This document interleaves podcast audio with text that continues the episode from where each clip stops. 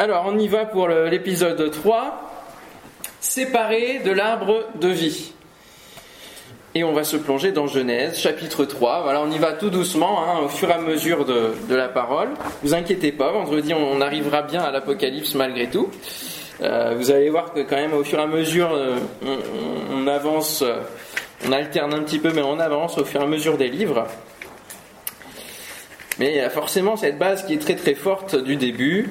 Genèse chapitre 3, verset 22. Donc ce matin, nous avons vu euh, le fait de vouloir prendre de la hauteur, et donc, euh, bien sûr, euh, la tentation du diable qui a fait tomber Adam et Ève. Et donc, nous avons ici les conséquences. Alors, j'ai sauté volontairement le jugement, vous pourrez le relire avant de vous coucher, et nous voyons le verset 22, le constat que Dieu fait. L'Éternel Dieu dit, Voici, l'homme est devenu comme l'un de nous, pour la connaissance du bien et du mal. Empêchons-le maintenant d'avancer sa main et de prendre de l'arbre de vie, d'en manger et de vivre éternellement. Et l'Éternel Dieu le chassa du jardin d'Éden pour qu'il cultive la terre d'où il avait été pris. C'est ainsi qu'il chassa Adam et il mit à l'orient du jardin d'Éden les chérubins qui agitent une épée flamboyante pour garder le chemin de l'arbre de vie. Voilà, le titre c'est Séparé de l'arbre de vie. Alors la première pensée que j'apporterai ce soir, c'est euh, une vie éternellement corrompue. C'est ce que nous aurions pu avoir comme scénario. Et on a lu ici le danger qu'il y a. Imaginez un monde où les êtres humains se multiplient et vivent éternellement dans la haine, la méchanceté, la colère, la corruption, le mensonge, la douleur, ce serait juste infernal.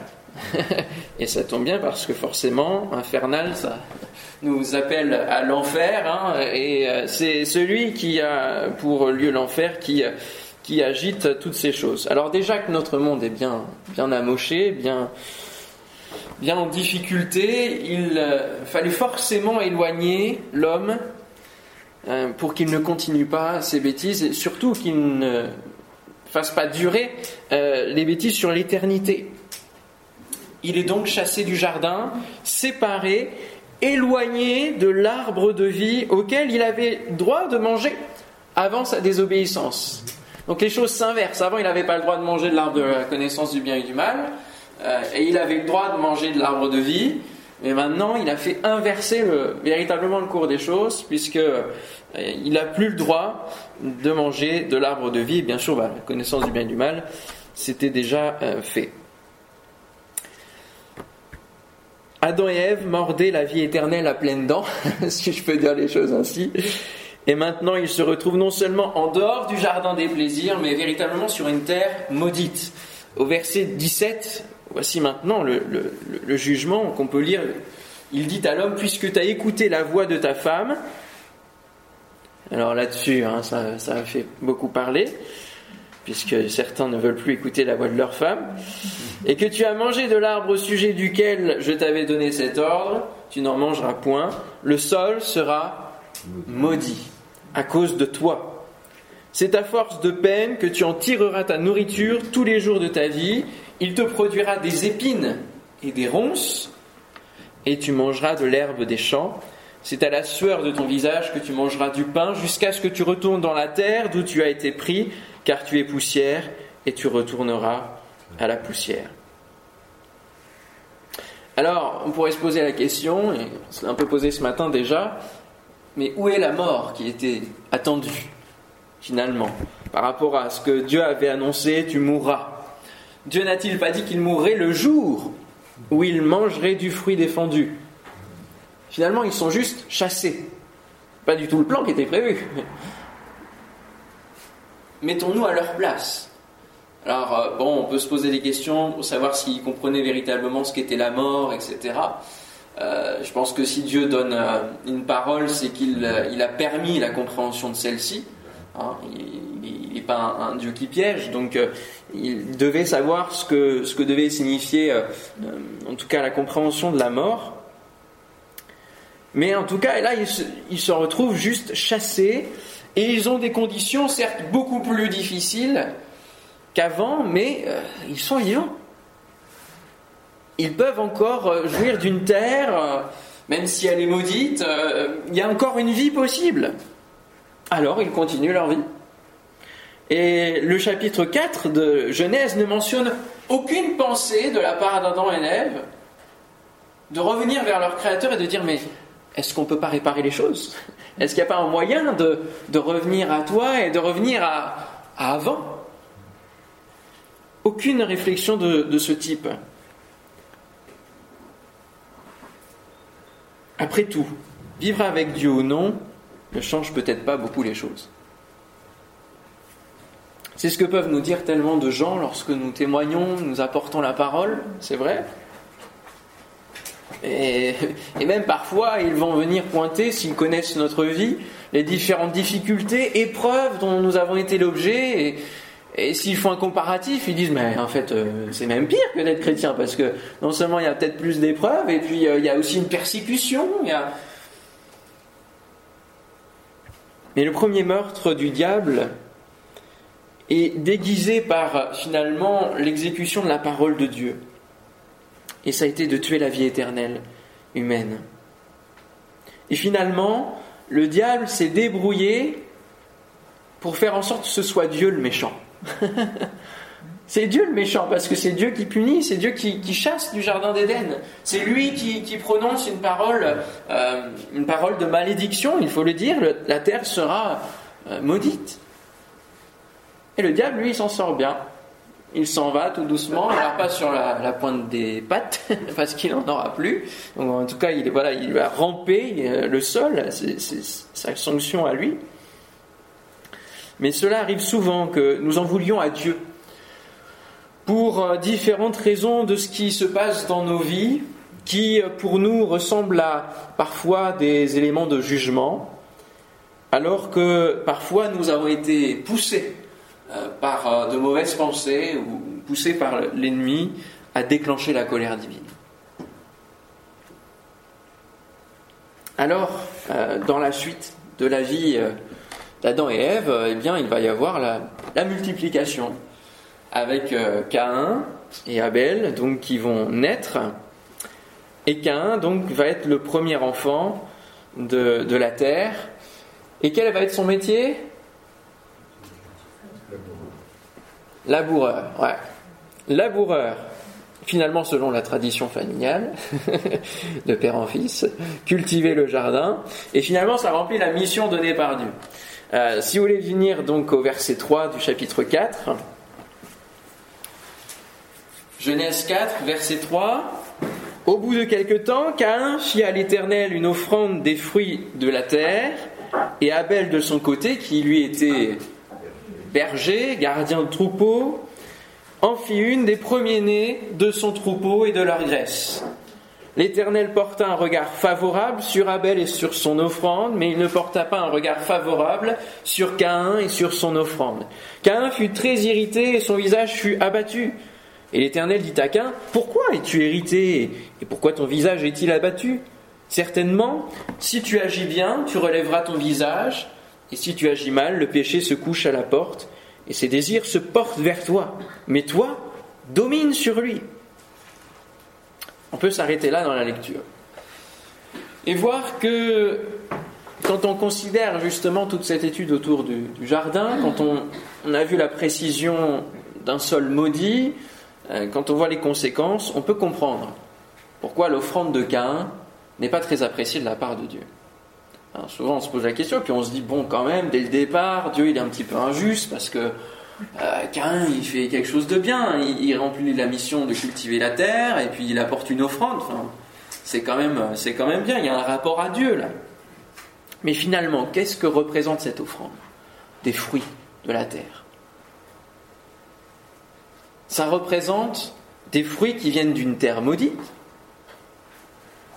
et donc qui ne correspondent pas au plan que Dieu avait prévu au début. Ce ne sont pas des fruits qui viennent du jardin d'Éden. Donc ça rappelle à Dieu la désobéissance de l'homme et, son, destin, les conséquences de, de ses inconséquences.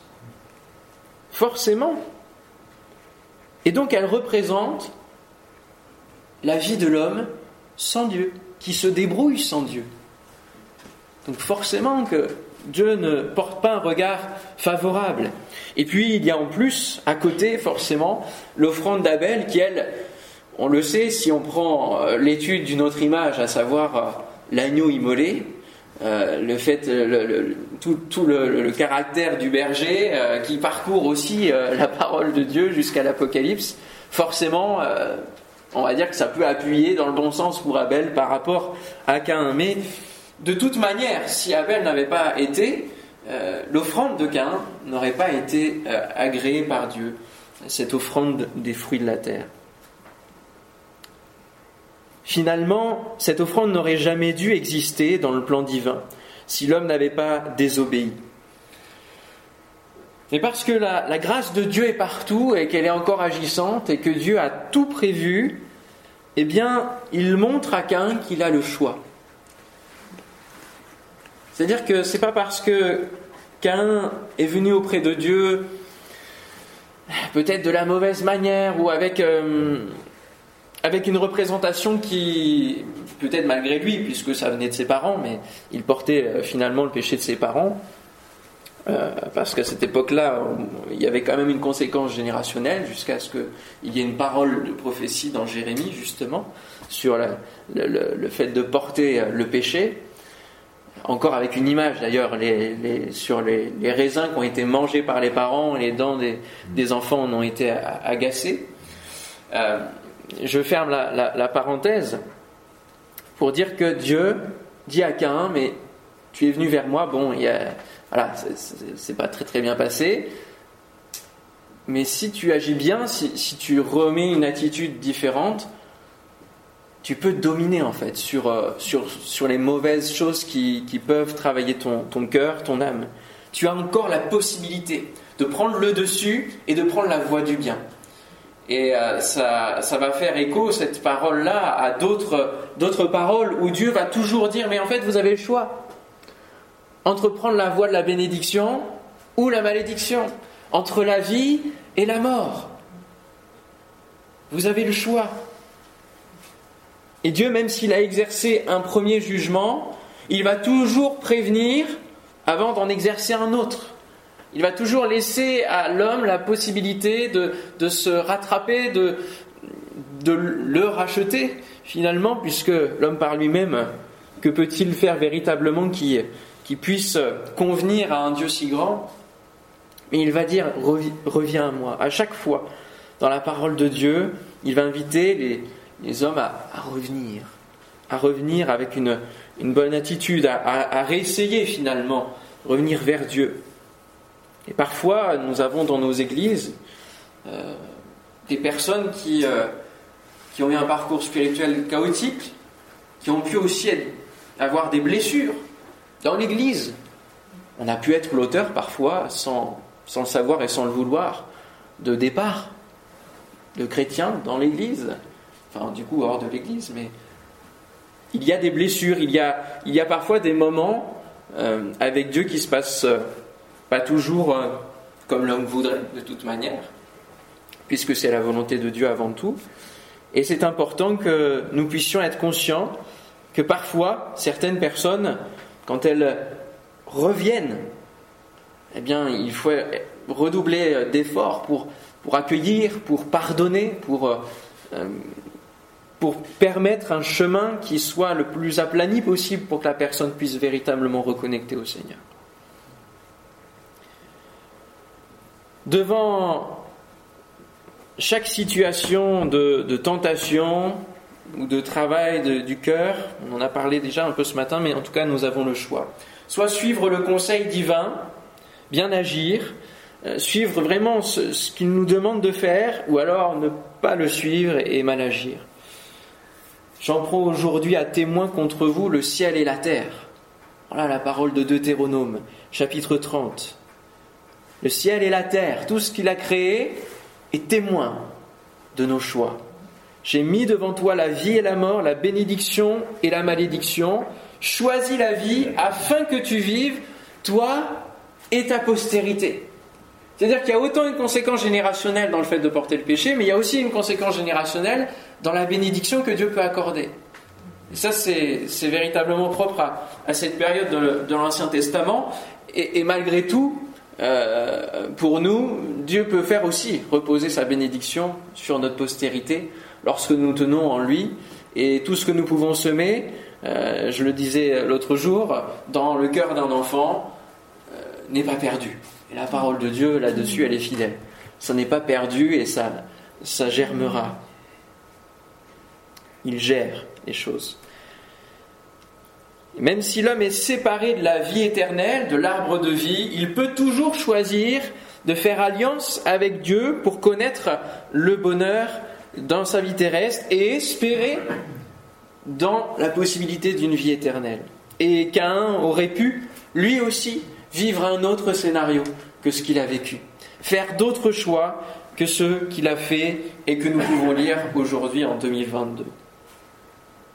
L'histoire de Caïn est doublement intéressante, car finalement, en choisissant d'exprimer sa colère en tuant son frère et de vivre sa vie par lui-même, il va provoquer une situation pire pour la terre que ce qu'ont fait ses parents. Au verset 11, maintenant, si vous voulez bien être avec moi au verset 11 du chapitre 4, Maintenant tu es maudit et chassé loin du sol qui a bu le sang de ton frère versé par ta main. Lorsque tu cultiveras le sol, il te refusera désormais ses produits. Tu seras errant et fugitif sur la terre. Cain dit à l'Éternel, mon châtiment est trop lourd à porter, voici que tu me chasses aujourd'hui loin du sol fertile, et je devrais me cacher devant toi, je serai errant et fugitif sur la terre, mais si quelqu'un me trouve, il me tuera. Alors il y a euh, Dieu va, protéger la vie pour qu'il n'y ait pas vengeance sur vengeance et puis euh, ça, continue dans, les, difficultés et, ça, n'aille pas de mal en pis. Et au verset 16, il dit Puis qu'un s'éloigna de la face de l'Éternel et habita dans la terre de Nod, à l'orient d'Éden. Plusieurs choses ici par rapport à, à ce texte le sol qui était déjà maudit pour Adam et Ève, c'est le même que, celui de Caïn et Abel, là, en ce moment-là. Et, Dieu le chasse encore plus loin et, fait que la terre va être encore plus difficile à donner des produits. Et finalement, ça nous parle parfois des, choix qui, euh, dans une même famille, ou en tout cas parfois soit de, de problèmes euh, psychologiques ou de problèmes d'addiction que l'on peut retrouver parfois de génération en génération, parce que ça se transmet. Il y a une racine qui se transmet de génération en génération, et il est important de pouvoir arrêter, et parfois donc dans, cette chaîne-là, quelqu'un qui va se tourner vers Dieu va arrêter finalement ces conséquences-là, parce qu'il va se tourner vers le Seigneur et il, euh, va changer véritablement sa propre destinée en cassant avec, euh, euh, l'héritage finalement du passé. Une autre parole intéressante, c'est tu, seras errant et fugitif sur la terre. Ça, c'est le destin de l'homme sans Dieu. Errant, fugitif. Toujours à avoir peur de se faire pourchasser, de se faire tuer par quelqu'un d'autre qui sera plus fort. Et quand on regarde euh, on parlait euh, d'un jeu avec Joanne ce sur euh, les, petits mafieux, c'est ça? C'est ça, la mafia, c'est toujours une quête de, de se faire tuer par un autre, quoi. Que ça fasse boum dans un coin et, c'est toujours ça. On avait regardé avec Colombe un reportage sur Totorina en Italie, la mafia sicilienne, mais le nombre de morts, enfin c'est... Et pourquoi? Pour quel résultat? Pour résultat la mort. Toujours. C'est fou. Mais quand on est chrétien, quand on se donne au Seigneur, ce sont deux autres mots qui nous concernent. Nous ne sommes pas errants et fugitifs sur la terre, mais nous sommes pèlerins et voyageurs. Alléluia.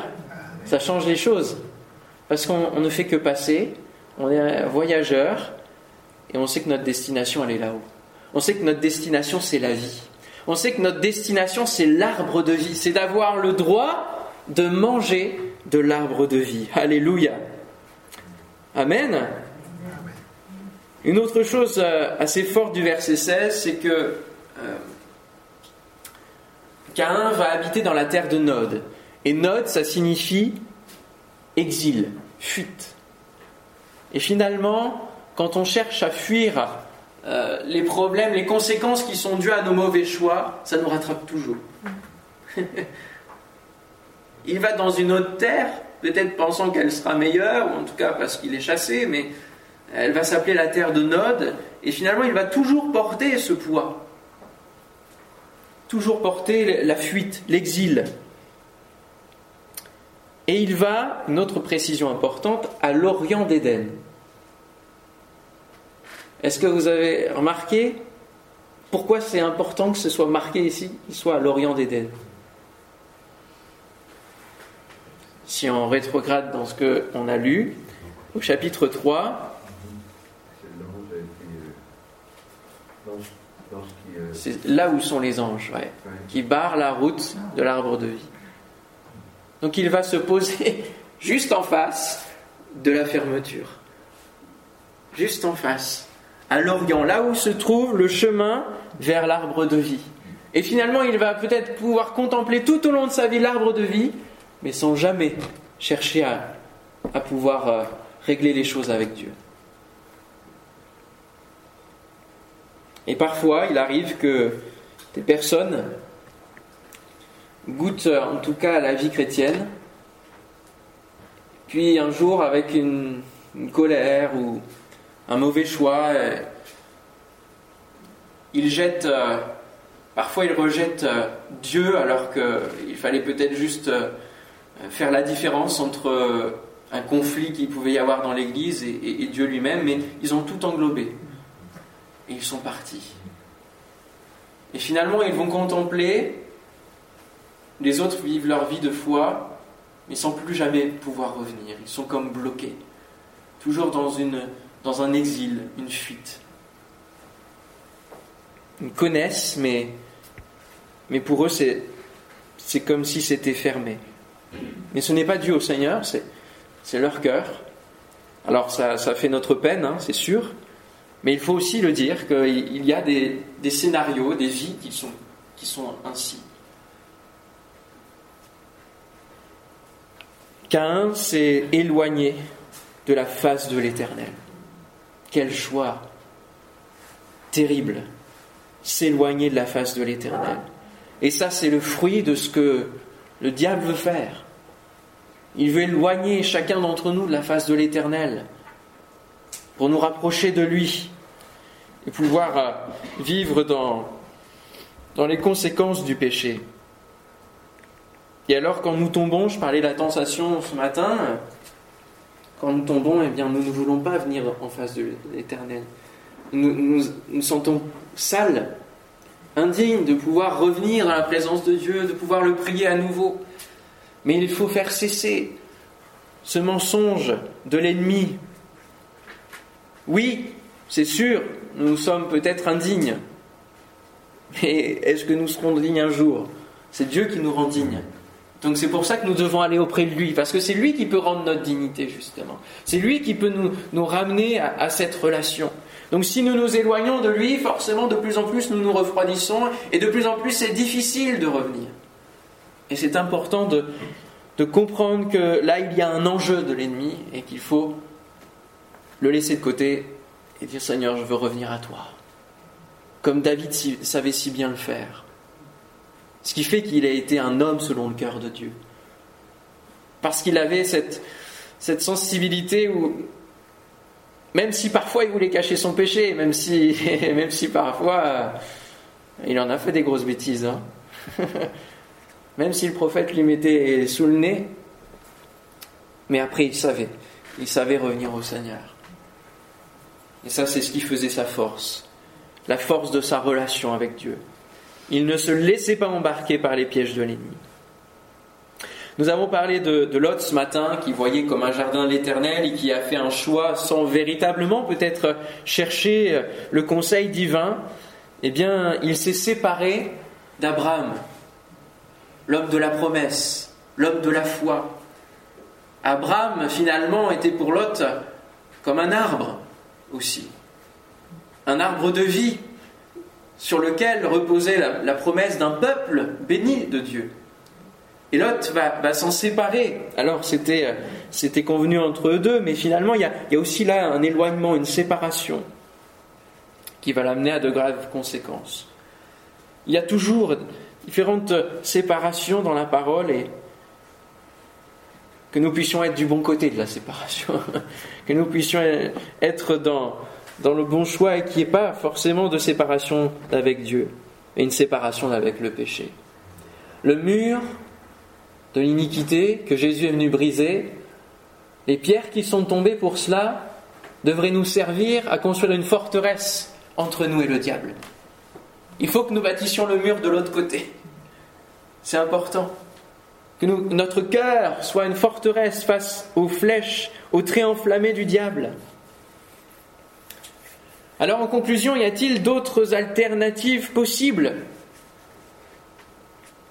par rapport à ce que nous lisons et qui se répète ici, entre Adam et Ève, Cain, et puis, puis on le sait, ça va s'enchaîner. Hein les choix vont toujours être plus ou moins les mêmes. À cause d'Adam, nous sommes tous séparés de l'arbre de vie. Mais nous avons le choix, au fur et à mesure que nous avançons dans cette vie, chaque jour, soit de choisir la vie, soit de, choisir la mort, soit de pousser droit, soit de pousser tortueux. C'est l'objet de notre cœur. Jérémie, là encore, c'est lui qui prononcera ces paroles. Le cœur est, tortueux par-dessus tout, il est, il est méchant. Ça répond à notre question le jour philosophique de savoir si l'homme est bon par nature. Du coup, euh, voilà. Si nous choisissons de faire notre vie par nous-mêmes, voici ce que dit l'Écriture. Marc chapitre 16, verset 15. Celui qui croira et qui sera baptisé sera sauvé. Mais celui qui ne croira pas sera condamné. Et on pourrait le dire autrement, il est déjà condamné en fait. En fait, nous sommes déjà sous la condamnation. Donc, euh, l'autre alternative possible, il n'y en a qu'une. C'est de, changer de camp. Il est déjà condamné depuis longtemps. L'inverse de la grâce de la vie éternelle, c'est la condamnation à la mort éternelle. Alors ne soyons pas comme Adam et Ève ou encore comme Caïn, mais revenons nous connecter à l'arbre de vie. Et nous verrons bien sûr au fur et à mesure que nous allons avancer et aller vers le Nouveau Testament, euh, combien il y a un chemin rouvert pour aller vers l'arbre de vie. Ça m'a intéressé d'aller voir un peu plus loin dans le chapitre 4 et au verset 26, il est dit, euh, donc il y a des généalogies qui commencent à se mettre en place, et il est dit que Seth eut aussi un fils et il l'appela du nom d'Enoch. C'est alors que l'on commença à invoquer le nom de l'Éternel. J'aime beaucoup ce verset parce que ça montre véritablement qu'il n'y avait aucune recherche de Dieu particulière. Et qu'à partir de cette génération-là, d'Enoch, on commença de nouveau invoquer le nom de l'Éternel. Ça fait du bien. Un petit peu d'espoir au chapitre 4. Enoch, ici, ça veut dire l'homme. Et l'homme va commencer à rappeler Dieu en voyant déjà l'état du monde dans lequel il vivait. Et puis quelques générations encore plus tard, la septième génération, septième, c'est un hasard le sept, septième génération après Adam, on a un autre Enoch, mais qui s'écrit différemment et qui a une autre signification. Parce que le premier, ça veut dire l'homme. Bon, c'est un peu comme Adam, c'est pareil. Mais celui-là, Enoch, ça signifie dédié, initié, consacré. Ça n'a rien à voir. Ça n'a rien à voir. Et chacun d'entre nous, en tant qu'enfants de Dieu, nous sommes consacrés. Nous ne sommes plus seulement des hommes. Nous n'appartenons plus à cette terre. Nous sommes consacrés pour l'éternel. Alléluia. Et bizarrement, là encore, il est précisé quelques petites anecdotes sur cet homme Enoch, où il est dit qu'il marcha avec Dieu et qu'il ne vit point la mort. Oui, il y a d'autres alternatives possibles. Et Adam et Ève auraient pu avoir ce destin-là, où Dieu ne leur aurait pas fait vivre la mort, ils auraient pu marcher avec lui et finalement Dieu aurait pu les, prendre à la fin de leur vie, à la fin du temps que Dieu avait prévu pour eux. Voilà comment pouvait se passer l'existence d'Adam et Ève. Alors quand on fouille un petit peu, on se rend compte qu'il existe un livre d'Enoch, qui est un livre apocryphe. Mais j'ai été voir un petit peu ce que, ce que dit ce livre et bon, c'est, c'est intéressant pour, euh, on va dire, le, la culture générale, voilà. Euh, c'est difficile d'y prêter une, une foi. Il y a des éléments intéressants euh, et il est développé ici, là où c'est là où c'est apocryphe, c'est parce que en fait le texte date, de bien plus tard que Enoch lui-même. Donc voilà, on pense qu'il y a véritablement eu euh, plusieurs auteurs, plusieurs ajouts, etc. Mais le début du livre est intéressant parce qu'il il parle justement de, l'arbre de vie, de, toute, la, toute la planète Terre, comment fonctionne la planète. Et puis il parle aussi des anges. Alors, euh, les différents anges qui sont. Euh, il y a notamment le livre des veilleurs dans ce livre-là de, de Enoch, qui parle des anges qui sont les chérubins protecteurs, justement, des veilleurs. Et puis, euh, il parle aussi des anges déchus. Enfin, voilà, c'est assez intéressant à lire si vous voulez le lire euh, en aparté, mais euh, en tout cas, si Enoch a écrit quelques lignes, en tout cas, on peut le comprendre parce qu'il a marché avec Dieu. Donc il a appris à connaître Dieu. Il a appris à connaître le Créateur, et en marchant avec Dieu, il a pu recevoir justement la véritable connaissance des choses. Non pas seulement du bien et du mal, non pas seulement un, choix euh, en, duo, alors j'ai plus l'adjectif, mais euh, binaire, voilà, pardon. Pas un choix binaire entre bien et mal, mais il a pu accéder à la connaissance plénière de Dieu et de comment fonctionne le royaume de Dieu. Et finalement, en se penchant vers la connaissance du bien et du mal, Adam et Ève ont restreint la connaissance possible ils, se sont restreints parce qu'ils n'ont plus accédé non plus à, toute la plénitude de la connaissance que Dieu pouvait leur communiquer et sur comment Dieu fonctionne. Quand on est dans le péché, quand on y reste, finalement, on ne peut pas comprendre comment Dieu fonctionne.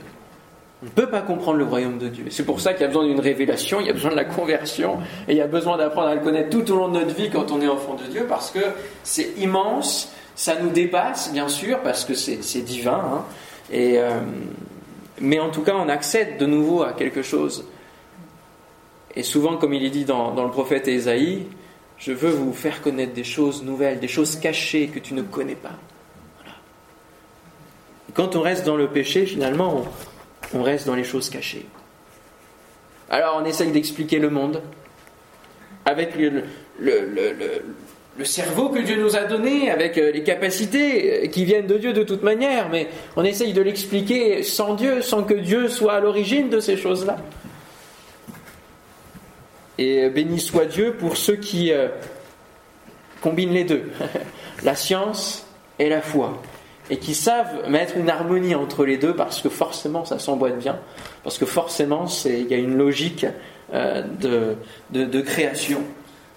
Et comme le chant Gilbert, hein,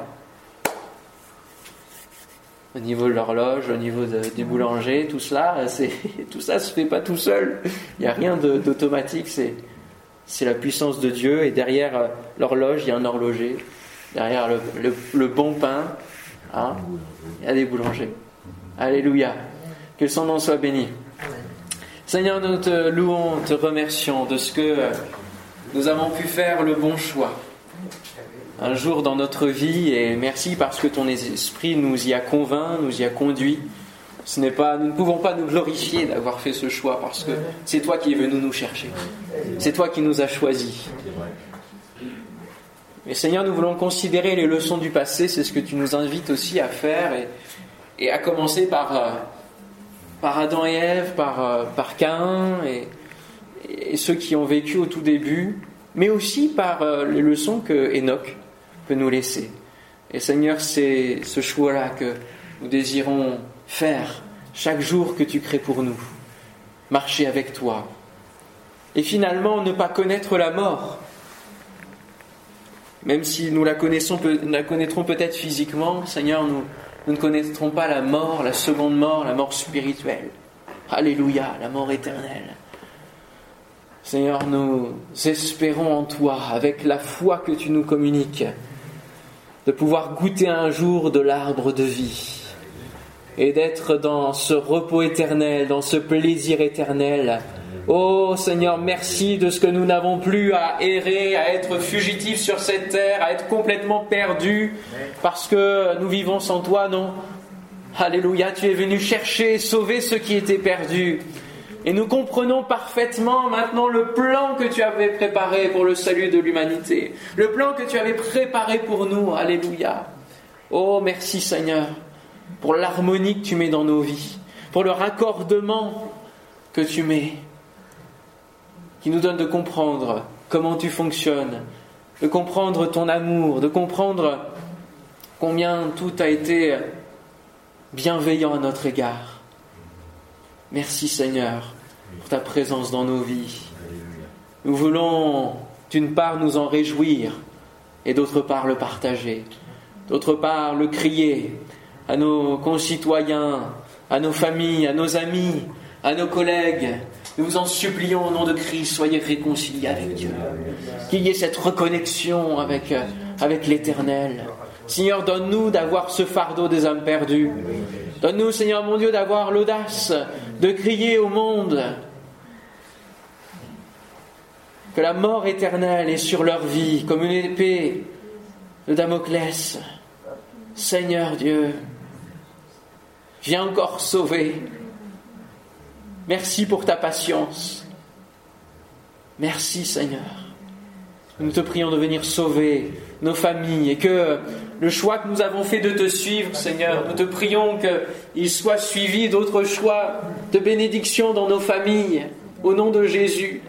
Viens souffler de ton esprit, viens briser les mensonges de l'ennemi, viens Seigneur casser la fausse image que les gens ont de toi, Seigneur Dieu.